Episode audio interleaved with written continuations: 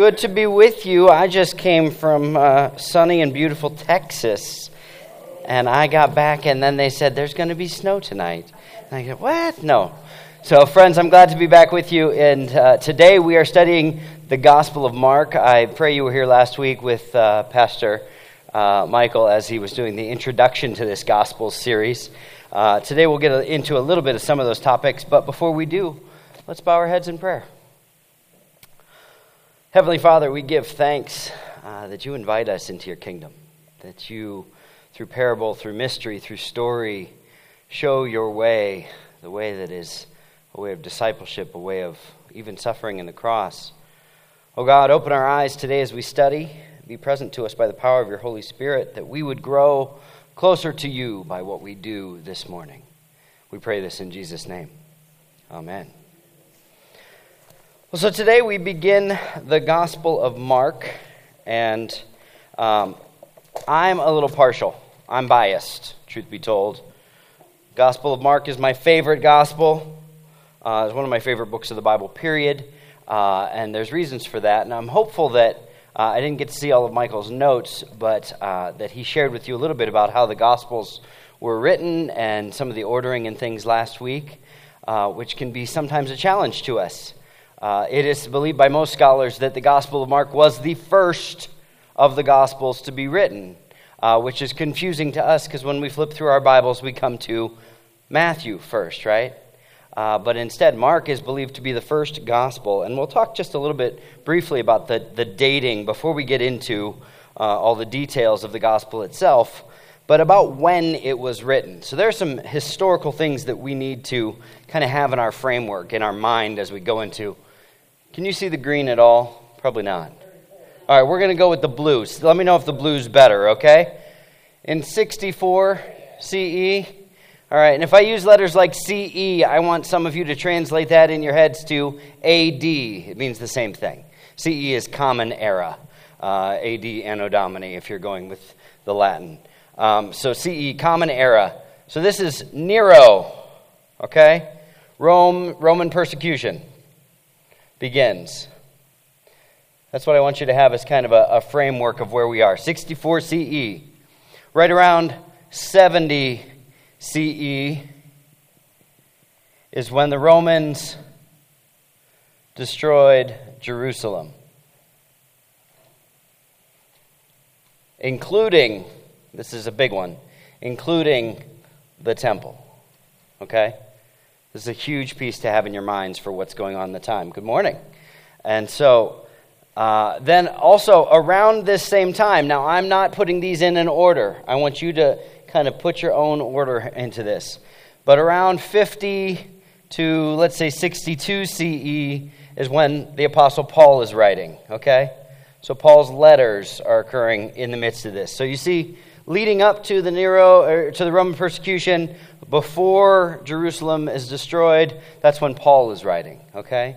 So when we flip open our New Testaments and we come to the Gospels first, it's a little misleading historically in that we are coming to the things that come about twenty years after the fact, okay? Do you get me? So the letters of Paul are kind of our first piece of the New Testament witness. But then these other things are going on in the midst of the life of the early church, and so they, they kind of think, we have to write down this story. Nobody has, has written down. It's been passed through oral transmission, the story of Jesus, but it hasn't been put to pen. And so most scholars are dating the Gospel of Mark around sixty-five to seventy C E, okay? And again, we said this is the earliest of those Gospels. Uh, most, most scholars believe today. There are some who believe on the fringes otherwise, but uh, so picture in here what this is, what this worldview is like. So if if Paul has written letters out to the churches, right? That's the historical piece for the for the transmission of the church. But then there's these persecutions going on from Rome, even to the point where Jerusalem gets destroyed, and the temple included in that. Okay, it's around that time that the Gospel of Mark is written. Now, there's some things that we should think about with this. What what do you imagine is is the expectation or the or the, the concerns on the minds of early Christians at this time? Any thoughts? What's that? Survival, absolutely. There's fear involved. Go ahead over here. What, what Jesus went. He's coming back. We've heard this story. When? What? Why? Where? How's it going to happen? Expectation, looking, hope, right? Anything else that comes to mind?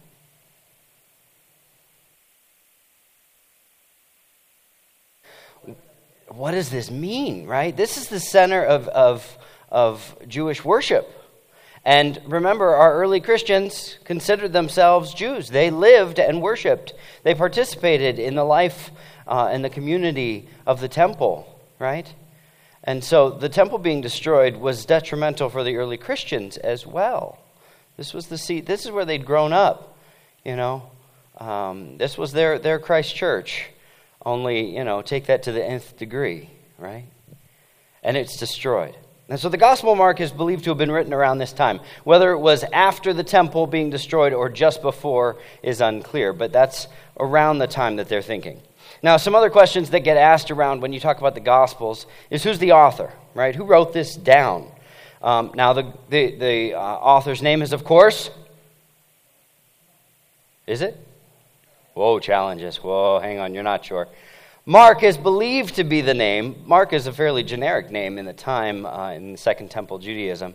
Uh, Mark was like a John or a Smith. I mean, it's it's just it's a, a, a fairly familiar name.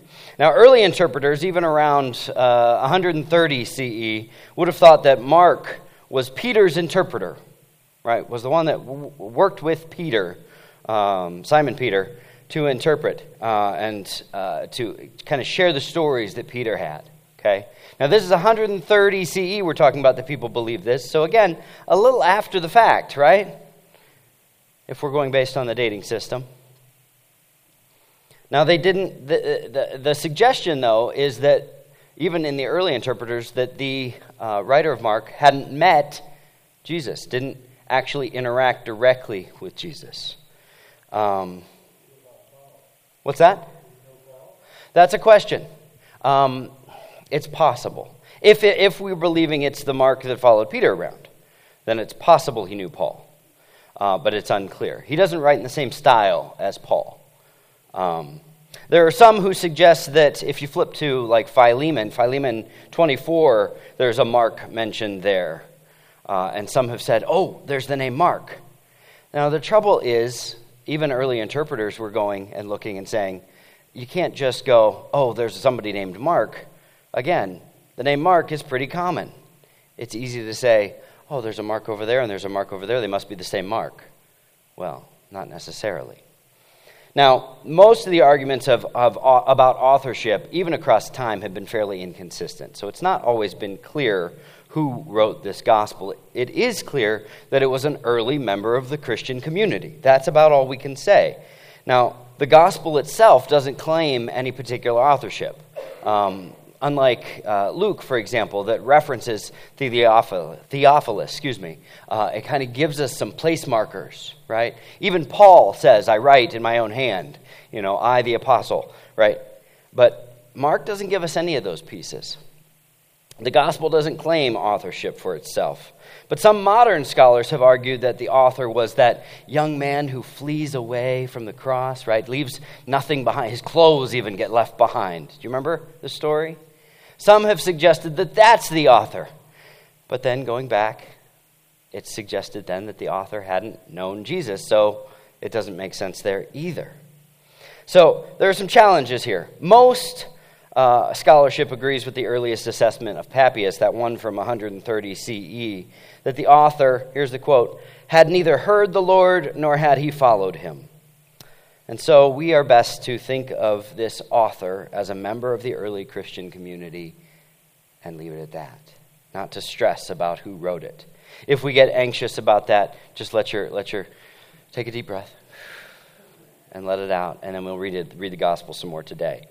Um, there are some things that we can determine, though, about the author and the community based on the book itself. It's written in Greek, okay? Pretty basic Greek, but it's written in Greek. Um, the author translates some of the Aramaic words. So if you remember uh, in, in chapter five, verse forty-one, Jesus raises the dead girl, right? and says, Talitha koum. We all recognize the Aramaic words in Scripture. It's funny, uh, things that jump out to us. When when they're said out loud, we go, oh yeah, I remember that story. So Talitha koum, which means little girl, get up. That's translated for us. We, you and I wouldn't have any clue what Talitha koum means in normal day, but the author translates almost every Aramaic phrase. So that implies that his audience was not familiar with Aramaic. You get me? So he he he writes in Greek, translates to Aramaic, and yet then throughout the course of the book explains the Jewish practices, right? So when something is a little different, maybe it's feeding at table or washing hands uh, or washing the pots like the Pharisees tend to do, right? These Jewish practices are explained to the reader, to the hearer. But the trouble is, they're not always explained accurately. Sometimes the, the the the meaning is there, but the actual details don't make sense, okay, according to actual Jewish custom. So this it seems to imply that the author wanted to familiarize the audience with Jewish customs, but was not familiar enough with them himself, right? So he himself possibly was a latecomer to the Jewish community, right? That's like, you ever go into a church uh, that you're visiting and you kind of see the practice of how they do communion. It looks a little different than we do. Uh, I went to a, a Lutheran church once, and they, they went up and they kneeled up before the altar, and they held out their cup and they poured the juice into the cup. And I thought, I wonder what that means. It'd be like me trying to give meaning to that now, not actually having been a member of that community, right? So he explains some of the Jewish things going on. He writes in Greek. He explains the Aramaic. Now, there are some things within the book that seem to imply um, that it was written to a lower socioeconomic class. Most of the story takes place away from the big cities. Uh, now, you could say, well, Jesus just didn't go to the big cities, but that's not quite accurate based on what we see in the other Gospels. So in Mark, we see the emphasis on The, the the country bumpkin, if you will, the ones on the fringes of society, not not near the cities. Most of the stories are related to farmers, to peasants, to the poor. And so we're seeing that potentially this was written then to connect to people on a lower socioeconomic class. But we'll also see that, as we'll see in our, in our um, explanation here in just a moment, that Galilee has a strong focus. Now, you and I know the name Galilee, but it's not a major metropolis at the time. It's a small town. Uh, and so we'll see that Galilee seems to have a big focus in this. Um, the uh, the interesting thing here, he, he focuses on Galilee, but the author, again, doesn't seem to have a strong grasp of Palestinian geography. He's, he's writing about the area, uh, but sometimes the terrain isn't quite the way it would have been. And so we've got some interesting things going on here. Some of the descriptions are as though viewed from the outside. So think about that as we're approaching this and as we go into uh, the gospel itself, what it looks like. My suggestion to you is that potentially the author of Mark is writing from somewhere more like Syria than from Judea, which could be interesting for the meaning of how the gospel gets transmitted beyond the gospel itself. Let's look briefly at structure before we dive in. Some things to be aware of as we go. The way I've broken it up is not the only way you can break it up. You can look at the Gospel of Mark, and I mean, scholars will, will divide this up in a million myriad of different ways. But for today, what I want you to think of is mainly two parts surrounded by a couple of other pieces. Part one is in Galilee, okay? Notice it takes up a good chunk of the gospel, one sixteen to eight twenty-one. Over here, part two is in Jerusalem, or centered around Jerusalem. And again, that's basically the rest of the gospel, eleven one through fifteen forty-seven. There's some other parts to this. There's the beginning, the title, the prologue, the introduction, okay? And of course, the epilogue. What does this mean? What to do with it? How to end it, okay? And then in the middle, there's the way, the process between Galilee into Jerusalem. Is everybody following me so far? Okay. Galilee to Jerusalem, and the stuff that goes on the edges of those, okay? Those are the big pieces. Now, if you look, though, these are even broken down. The part one and part two have some kind of parity here. So in, in the first part, there's authority, rejection, and new community. Then there's a central discourse. Chapter four is all about parables and the mystery of the kingdom of God, okay? Followed then by crossing borders as we get to get to transitional elements, uh, going and, and visiting the Gerasene Demoniac and things like that. Yes, Roger. By comparison to some of the major cities. Yes, so if we're talking about Galilee as the region, that's a different animal. Yeah, so if you think of it as Galilee as the city, that's what I want you to think of. This is where, where we're talking about here. As compared to the, like, Decapolis, any of the cities, in uh, the ten cities, right? Galilee is more like rural countryside compared to the city centers. Does that make sense to you, Roger? All right. Um, part two, in Jerusalem, we've got the public demonstration and, of course, conflict, which we'll see a lot of conflict in this gospel. Uh, and then the central discourse, again, same concept as in part one, except this time it's about historical troubles and the coming of the Son of Man. That language, Son of Man, gets used in the Gospel of Mark here. Uh, and then, of course, Jesus' trial and death. There are other pieces along the way, as we'll find, but those are kind of the big framework. Any any questions about that so far? Sure.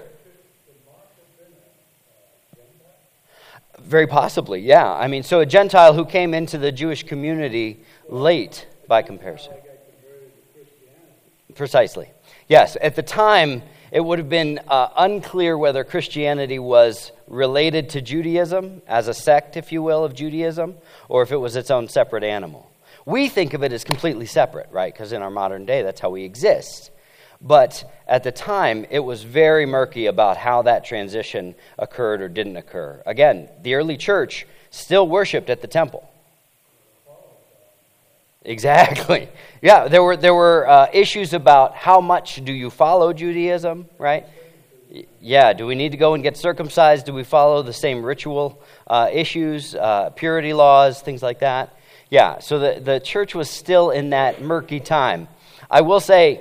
Um, going back to the to the timeline, the temple being destroyed brought some clarity to that. Whether the church was happy or not is a whole different question, right? They still lived in fear of it, uh, but it brought some separation from Judaism. Um, that being said, so we've got our structure to work from. Let's dive in. Make sure you have your, your Bibles open. If you need an extra Bible, there's more around we can share. Um, Turn your gospel, or turn your gospel, turn your Bible to the Gospel of Mark, if you would. We're going to start right at the very beginning. And don't worry, we're not going to analyze verse by verse, but we are going to jump in here a little bit. So, open your Bibles. And if I say open your Bibles a couple of times, it's because I don't see all the Bibles open. I trained to be a teacher of children, so bear with me. We're all children of God, right? So the Gospel of Mark, and I'm going to ask for readers occasionally to help me out. If someone would be willing, would someone, this is the easiest one. Would you read verse one of the Gospel? Would you mind reading for us? The beginning of the Gospel of Jesus Christ, the Son of God. Perfect. I think we'll read it one more time just for clarity's sake. The beginning of the gospel of Jesus Christ, the Son of God. Now, here's some interesting things. What's the word gospel mean? Good news. Okay? So we've got this new concept. I don't want uh, Mark is doing something different than other writers of his day or had come before him have done. Okay? The word gospel, we treat it in a very odd way in our world today. So we go, go proclaim the gospel. Anybody want to define what that is for me in just a two sentence? Anybody? What the gospel is. If you were asked to go share the gospel, what does that mean? Share it in a two sentence. Anybody? Okay, that's pretty good. I like it. She said, go tell the story of Jesus Christ. Not bad. I like it. The trouble is, Mark takes sixteen chapters to do it. And he's the shortest one, right? It's not an easy transmission, right? We talk about proclaiming the gospel as though it's something simple to do. Go ahead. Are you going to perform for us, Steve?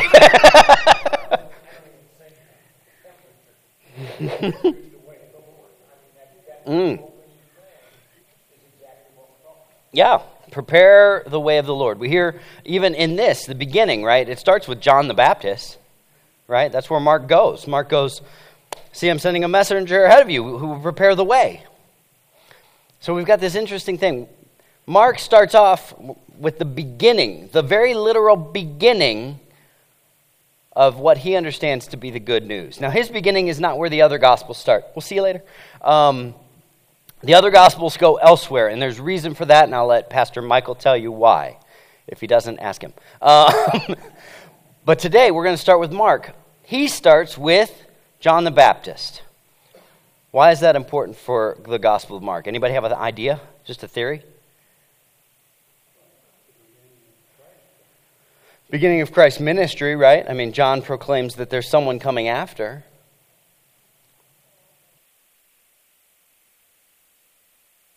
Mm-hmm.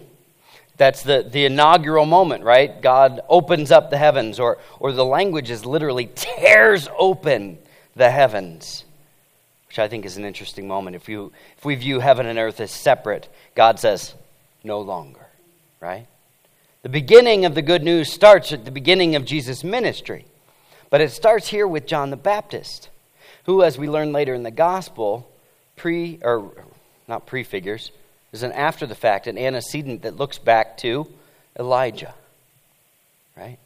One of the early prophets who proclaimed the kingdom of God, the coming of the kingdom of God. So we've got this kind of this beginning of the good news. And I want you to remember verse one. Read it out loud, somebody. Does anybody have it since she stepped out? One more time. The beginning of the good news of Jesus Christ, the Son of God. Okay. The beginning of the good news of Jesus Christ, the Son of God. I'm going to repeat that to you again later. Hold on to it, okay? Keep it in your brains, okay? Now, as we said in our overview of the structure, the gospel kind of goes through this journey of where Jesus, the Son of God, goes. Galilee to Jerusalem. Now, as I said, the gospel of Mark, or Mark is doing something very different here. It's not, he's not writing a biography, right? When we when you said, tell the story of Jesus Christ, Mark is saying that, but he's not saying you need to go down and report all of the different places he went, exactly where they were, and, and who he talked to, and exactly what happened. That's a history, a biography, right? That's not what Mark is doing. Mark has invented a new way of telling a story. Imagine it as a genre. Anybody like mystery novels or, or historical fiction? Or, or you know, maybe you're maybe you're just a, a, a nonfiction reader, and good for you, because I can't make it through them. Um, but, but Mark creates a new genre: the gospel, the good news, right? So we associate the word gospel purely with Jesus Christ. But if you wanted to go beyond that, you probably could. But what is a gospel in comparison to a biography? Scholars have wondered these kinds of things for two thousand years, so you're, you should be left puzzling for a little bit.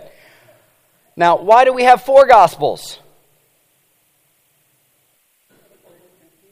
Different views, different perspectives on what's happening, right?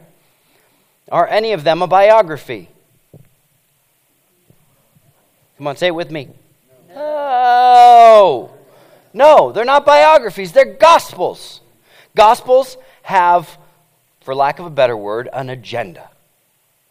They're there to share with you good news about who Jesus Christ is. And Mark tells you, Jesus Christ, the Son of God. There's a meaning here, a purpose here. So stylistically, we're going to find things that are different. That's why when you read Mark and then you read Luke, you go, that doesn't go in the same order. Or those details are different. Or when you get to the Gospel of John, you just go, he wrote a completely different gospel. Like, it's wildly different. Gospel is a genre. Think of it that way throughout the rest of this course, and it will help you along the way It's a way of conveying the good news in a particular way. Okay? So our question as we go through today will be, what is Mark's particular way? Why is Mark writing this new form of genre? Why is Mark writing a gospel? Okay? Now, one scholar described the Gospel of Mark as a passion narrative with a long introduction. Okay? Which is often how our creeds tend to think of it, right? When we say, like, the Apostles' Creed, how do we do it? Anybody want to go? Talk about Jesus' life that you find in the Apostles' Creed. What do you find? Born of the Virgin Mary, suffered under Pontius. Boy, that's a quick jump between there. Hang on. We don't even have the born part in Mark. Virgin Mary's not even right here. We go right to suffered under Pontius Pilate. When we say the creed, we are missing a few chapters, right? Right? We are missing most of the Gospels. If you wanted to break it down word by word, we're missing most of the words of the Gospels when we jump from born of the Virgin Mary, suffered under Pontius Pilate. So I think it's more than just a passion prediction or passion story with a long introduction. I think there's more to it here.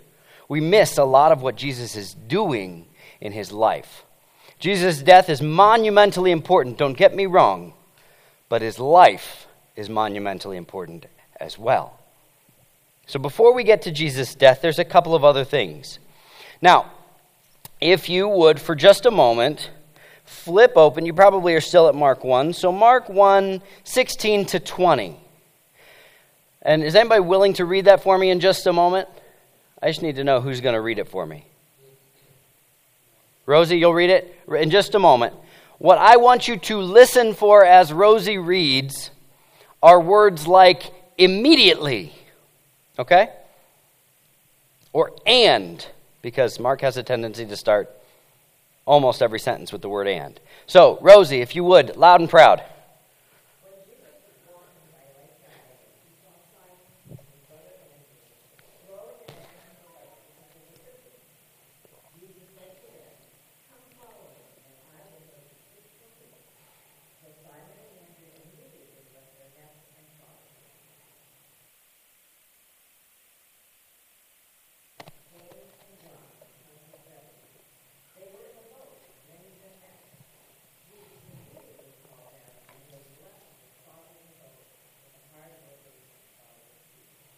Thank you, Rosie, very much. Anybody catch how many times he started a sentence with and or used the word immediately? Twice immediately in just that couple of verses. And the word and? He starts two or three sentences in that paragraph alone with the word and. Yeah, English teachers, anybody? You know, there's that moment. Um, and yet I love the Gospel of Mark. So we've got this effect. And Mark does this throughout the entire gospel.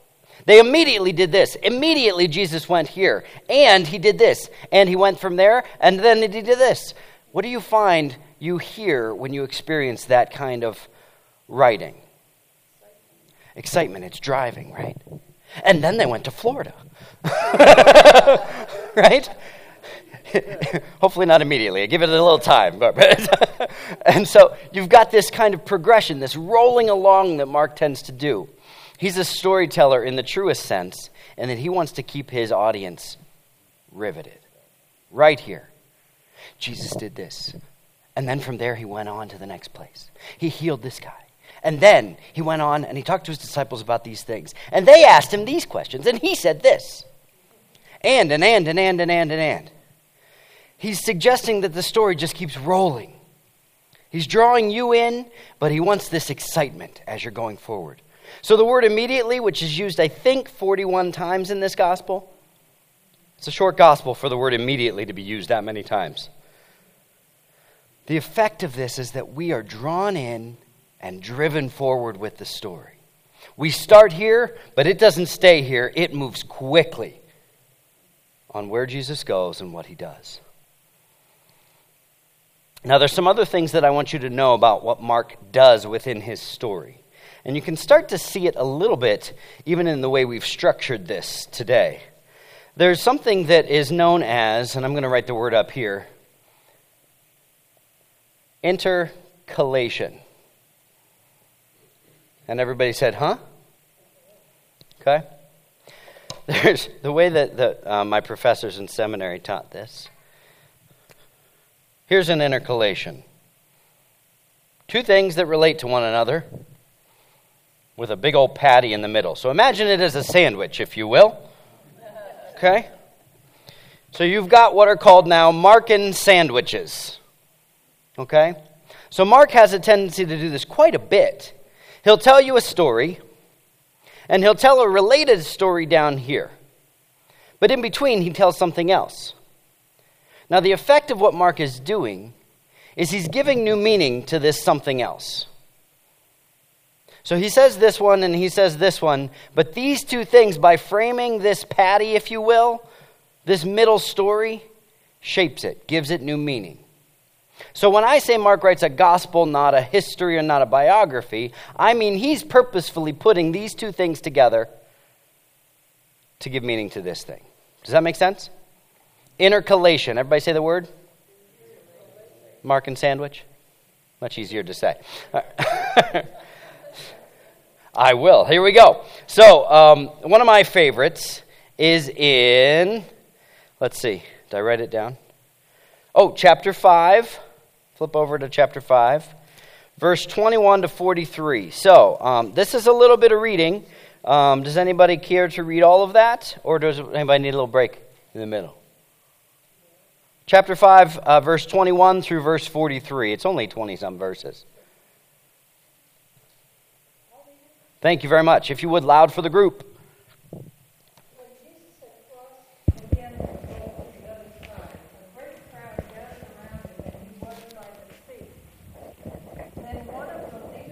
Synagogue named him named Jairus came, and when he saw him, fell at his feet and begged him repeatedly, "My little daughter is at the point of death.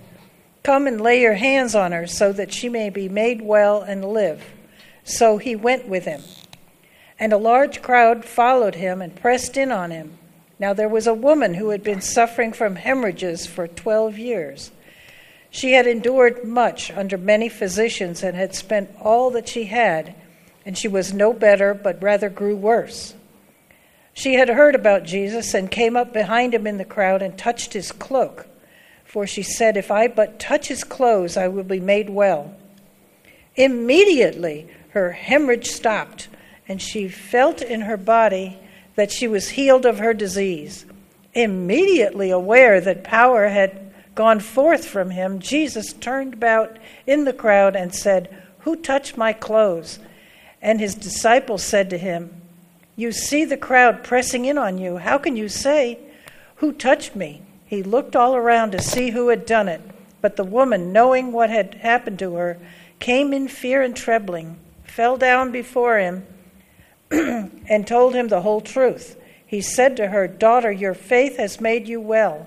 Go in peace and be healed of your disease." While he was still speaking, some people came from behind the leader's house, came from the leader's house to say, "Your daughter is dead. Why trouble the teacher any further?" But overhearing what they said, Jesus said to the leader of the synagogue, "Do not fear, only believe." He allowed no one to follow him except Peter, James, and John, the brother of James. When they came to the house of the leader of the synagogue, he saw a commotion, people weeping and wailing loudly. When he had entered, he said to them, "Why do you make a commotion and weep? The child is not dead, but sleeping." And they laughed at him. Then he put them all outside and took the child's father and mother and those who were with him and went in where the child was. He took her by the hand and said to her, "Talitha koum," which means, "Little girl, get up." And immediately the girl got up and began to walk about.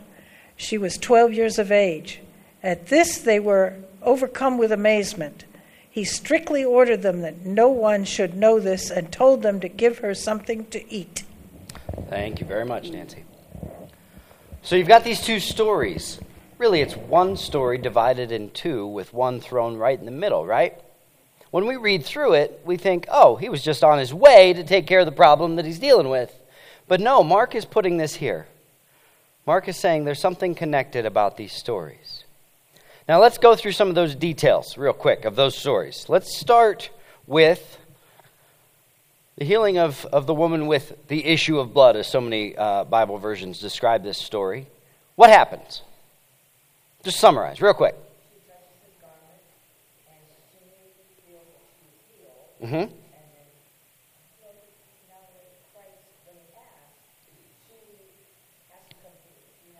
She fesses up, right? Yeah. So she touches his garment. Did Jesus intend for this moment?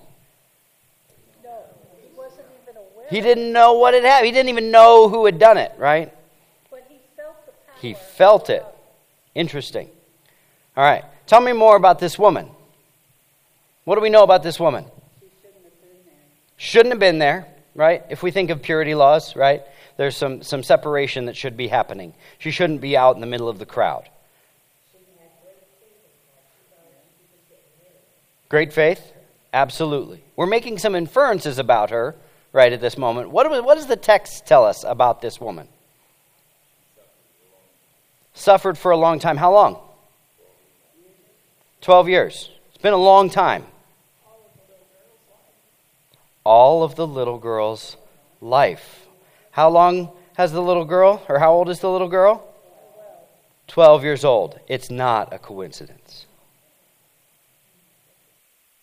This woman has suffered the entirety of the little girl's life.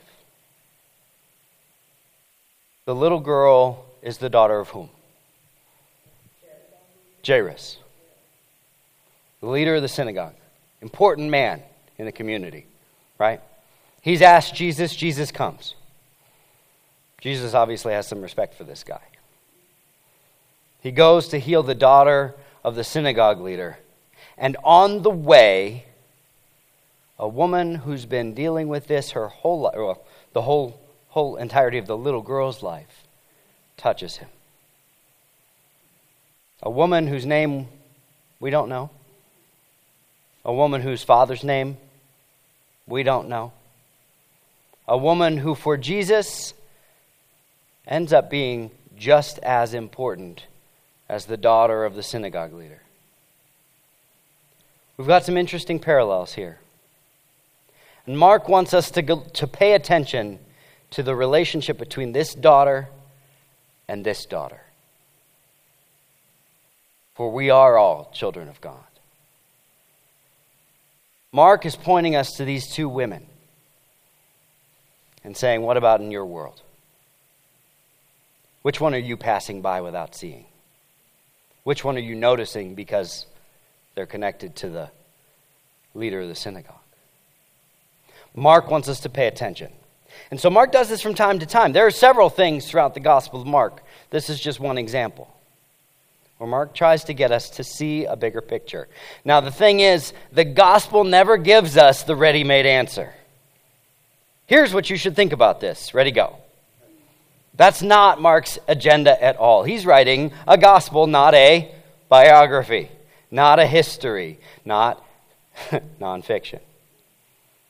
He's writing a story to get us involved. So then the uh, intercalation here, mm-hmm. You've got the daughter of Jairus and the daughter, raising the daughter of Jairus, and in the middle, the, the patty. Mm-hmm. The patty. The healing, right? Yep. Is the healing of the woman. The healing of the woman with the issue of blood. This is the sandwich. Right? So draw your attention in. I invite you, when you read through the Gospel of Mark, to look for these moments, to be intentional, thinking about how does this story relate to this story, when you see connections. Jesus uh, talks about his family earlier in the Gospel. I think it's around chapter three or four, four or five. Um, Jesus describes his family, right? And the same thing happens. I invite you to look for that story as homework today uh, about how Jesus describes his family in relation to Beelzebul. So, um, that's one we'll cover another day. Um, but Mark does this from time to time, including Mark doing even larger things like bookends. There are some interesting bookends that Mark does uh, throughout the gospel. Uh, if someone over here would flip to, would one of you two gentlemen please flip to chapter eight, verse twenty-two? And someone over here, chapter, chapter ten, verse forty-two. So eight twenty-two and ten forty-two. We don't need to go into the whole story, but what's the story that you find there? A blind man being healed, right? Now, the one thing about this story that's interesting, so Jesus lays his hands upon his eyes, and he looks intently and was, uh, excuse me, um, I'm reading back too far. Verse twenty-three, Jesus lays his hands on him, and he says, he asks him, do you see anything? And the man in verse twenty-four says, and he looked up and said, I see men, but they look like trees walking. Jesus' healing didn't work, right? At least not the first time.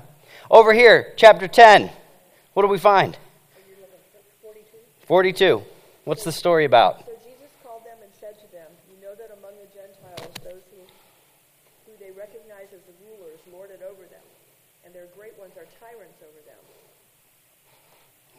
Let me make sure I give you the right verse.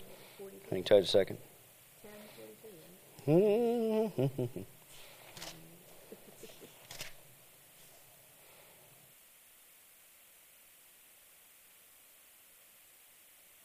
Oh, I didn't go far enough. forty-six. Sorry. Okay. Okay, forty-six. They came to Jericho as he and his disciples and a large crowd were leaving Jericho. Bartimaeus, son of Timaeus, a blind man. So we've got Bartimaeus over here, blind man, being healed by Jesus. Over here, blind man, being healed by Jesus. The first time, what happens? Starts to, it doesn't quite work. He sees people walking around, and he describes them as trees. Jesus has to lay his hands on again before he's fully healed. Over here, what happens with Bartimaeus?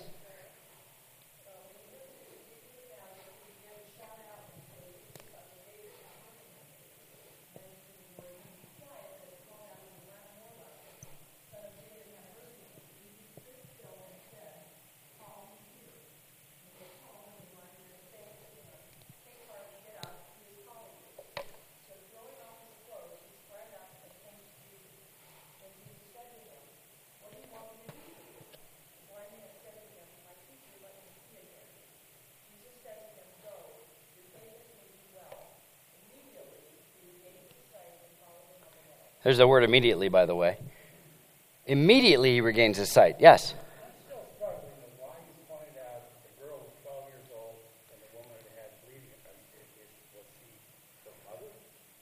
Oh, I, w- I wouldn't assume there was relation between these two, but I would assume that there is something about this woman and something about this girl that we need to pay attention to. And again, Mark's not spoon-feeding us here. They're both twelve years old, or twelve, one is twelve years old, one has been dealing with the issue for twelve years, right? One is the daughter of a synagogue leader, the other is a woman on the street that nobody would have even recognized had they gone by her. And yet they're connected for us. Mark is trying to say we need to pay attention beyond the ones that we're called to. There's more to it. There's a whole lot we could do into with this. We could spend a whole day on this story, that story in particular. Going back to the blind men, we've got the one who's over here who's only partially healed at first, and Bartimaeus, does he even lay his hands on him? Doesn't even have to touch him. Your faith has made you well. So we have the blind man partially healed, and the blind man who's healed without even touching.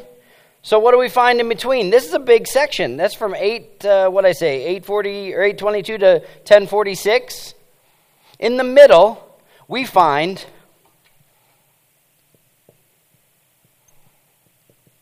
three passion predictions. Jesus talks about that he will have to suffer and die on the cross, right? Three times. By the way, number three is important too, but we'll get to that later. In this sandwich, we find the blind man and the blind man. This one partially healed, this one fully healed. The three passion predictions in the middle. Mark has created a giant sandwich with layers upon layers of toppings that we could take forever to sift through. And I invite you to later. Uh, but Mark is trying to get us to focus in on what happens that this one is partially healed at first, and this one is healed without him even touching at all. There's a lot that happens in these passion predictions, including the question to the disciples, who do you say that I am? Which I would argue is the quintessential, the central question of this gospel. Who do you say that I am? And Peter exclaims, you're the Messiah. Not having any idea what that means, right? Because messianic expectations at the time were that uh, the, the Messiah was going to come in force to destroy the Romans, the oppressors of the Jewish people, right? There's more to it, but that's uh, imagine that concept of a military figure coming in power. Peter says, you're the Messiah. And Jesus goes, shh, don't tell anybody. Right? That's what happens inside of this sandwich. We get this thing called the, the Markan secret or the Messianic secret in the Gospel of Mark. It's in the other Gospels a little bit, but Mark emphasizes it. Where every time Jesus does a healing or Jesus talks to somebody and they recognize him, or a demon recognizes who Jesus is, he does what? He tells them, don't tell anybody. Don't share it. Now, there's a couple of theories, and I'm going to read these because I would never be able to summarize them. There's a lot of theories about why this happens, this messianic secret, which is the term that was coined about one hundred years ago, around nineteen oh nine. The messianic secret. There are two theories in this book, and I will tell you I don't agree with either of them. So, we'll start there. The first theory, that Jesus commanded silence to keep the uninstructed multitudes from learning about his non-political messiahship and perverting it into a political one. Do you get me? For the people hearing and going, oh, he's the Messiah, that must mean he's here to overthrow the Romans. You get me? Number two, the other theory, that Jesus did not, in fact, understand himself to be the Messiah. Did everybody catch that one? The other theory is that Jesus himself didn't believe that he was the Messiah, and that the early Christians had to kind of go, well, why didn't he believe that? And here's how we're going to explain it, is that he was telling people to keep it quiet. Again, not my theories. Instead, I would argue this point, which comes from Luke Timothy Johnson. So Matthew's gospel, Matthew's gospel, that the, this is it's important in Matthew that the disciples understand and communicate the revelations of Jesus to others. In Matthew, that's important. But Mark's point is different, says Johnson. The disciples are not given the gift to know, and what they have been given is instead the singular mysterion. Anybody want to guess at what that word means? Mystery. Not a secret, but a mystery. This may well be the key word in Mark's narrative, says Johnson. One can scarcely miss the associations it suggests with some other things, the mysterium tremendum aphanosium, which Jesus himself, I'll translate, Jesus himself is the singular mystery of the kingdom. That Jesus is the mystery of the kingdom of God. And so if Jesus is that, and Jesus' life is more than just his teachings and his healings, but it also includes, as we said, his passion. If he's healing and a demon recognizes him, is it time to share that story? Not yet. The story hasn't been completed. You see, my understanding of this mystery, this messianic secret, is that Jesus wants the full story on the table before it's told. Jesus doesn't want it going out that the Messiah is here because they don't know what that means. And so until he has gone to the cross and died, we can't understand what it even means that this is good news. We hear the word gospel, and we try to summarize the story of Jesus. Well, the story of Jesus isn't complete without his death resurrection, and ascension. And so the messianic secret is broader than just this is the Messiah. This is the Messiah who has to die.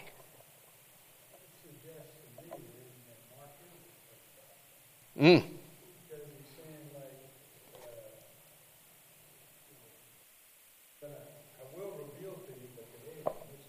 It's still a mystery.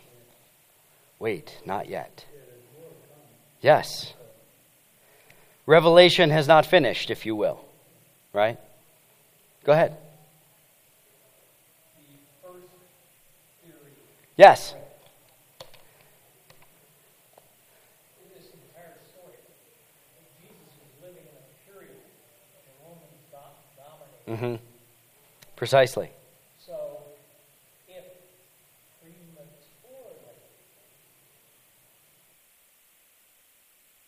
Exposed, if you will.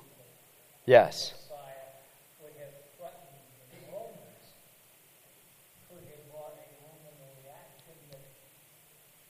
Yes. Prematurely got him killed. Yeah.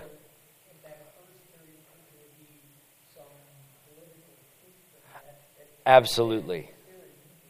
Precisely. Those theories can be related. Yes. I think for me, the central piece is theological, whereas the focus of the first theory is purely political. But I think that there can be relationship between those. I agree. That you could say Jesus was doing it because his story is not complete. However, his story would not be complete without the continuation that would have been prevented by the political nature of the time. Yeah, absolutely. So we've got some interesting things going on here as we look at Mark. We've only got a few minutes left, so I want to get to our ending before we get too far. If you would, flip to Mark chapter sixteen.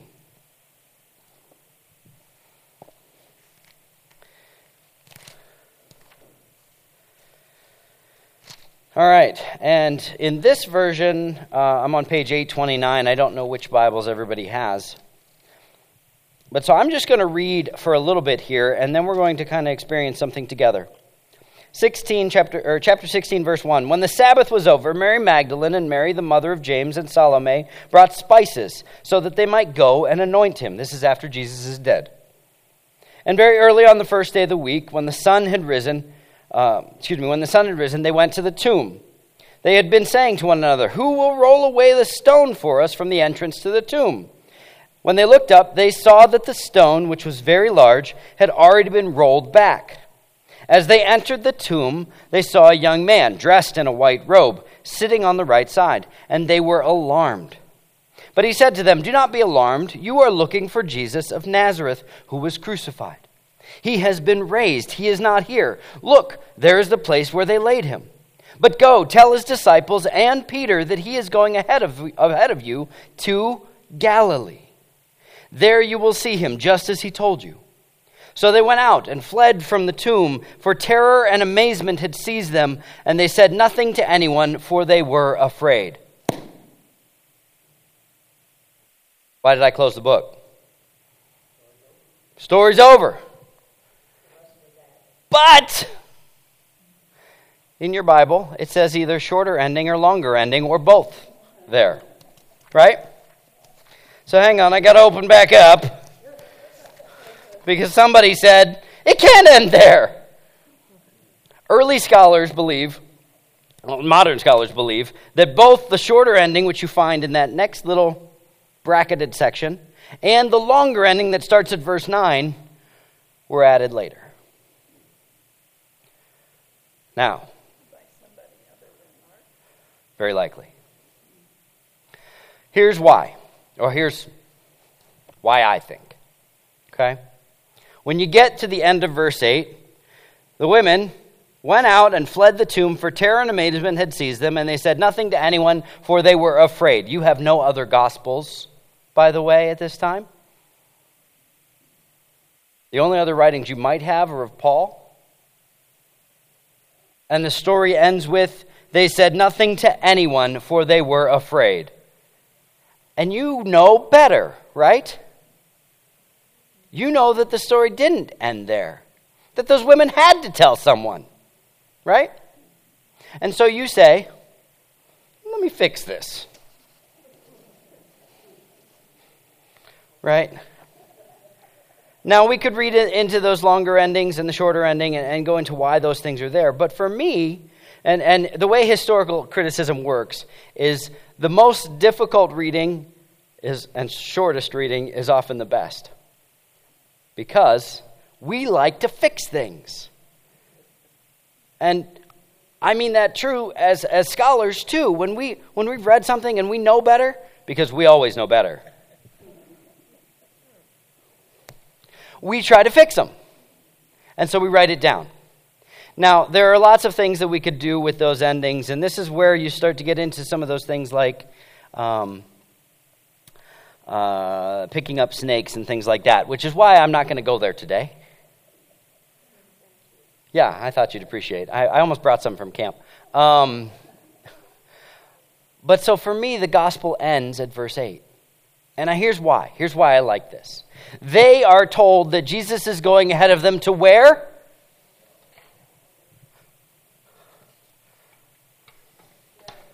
Back to Galilee. Right? Back to the future? No. Um, the story is powerful in that we find that it comes back to the beginning. Okay? The women were terrified. Absolutely, they would be. That's a real human condition. They've gone to the tomb expecting to anoint a dead man, and they found he's not there. Of course they're terrified. But of course the story doesn't end there. But what happens when the story ends there in our book, in our Bible? If we close the book right there, what happens for you? What's that? The resurrection happens, and yet there's no story. Instead, what was it, Rosie? Oh. See, I would argue there's more hope in this story than you know.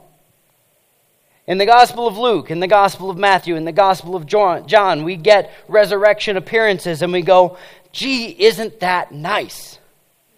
At the end of the Gospel of Mark, we are left to go, who do you say that I am? The Markan secret still hangs in the air, and the question is now posed to the one hearing it. Who do you say that I am? Every other gospel gives you a nice, neat, tidy ending that you could read, close the book, and go on about your sinful life as you please. The Gospel of Mark ends in a way that challenges you, yes, you, to do something about it. You've been told that God's or Jesus is going ahead of you to Galilee. Better get your bottom moving, right? This isn't them back then. This is you right now. The gospel doesn't end in a neat and tidy fashion because the gospel isn't done.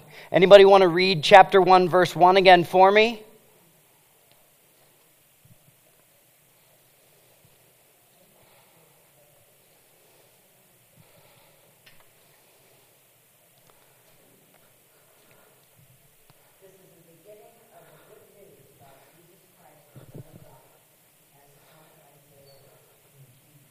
This is the beginning of the good news of the Son of God. This, this whole book is the beginning. Guess what part you have to play? It's not over. It's not done. It continues with you. We're going to close with one thought. I know it's about that time. There are many more things I wanted to tell you today, but I'll close with a quote. I don't usually like to do that, but I can't say it better than this guy. Eugene Boring wrote this.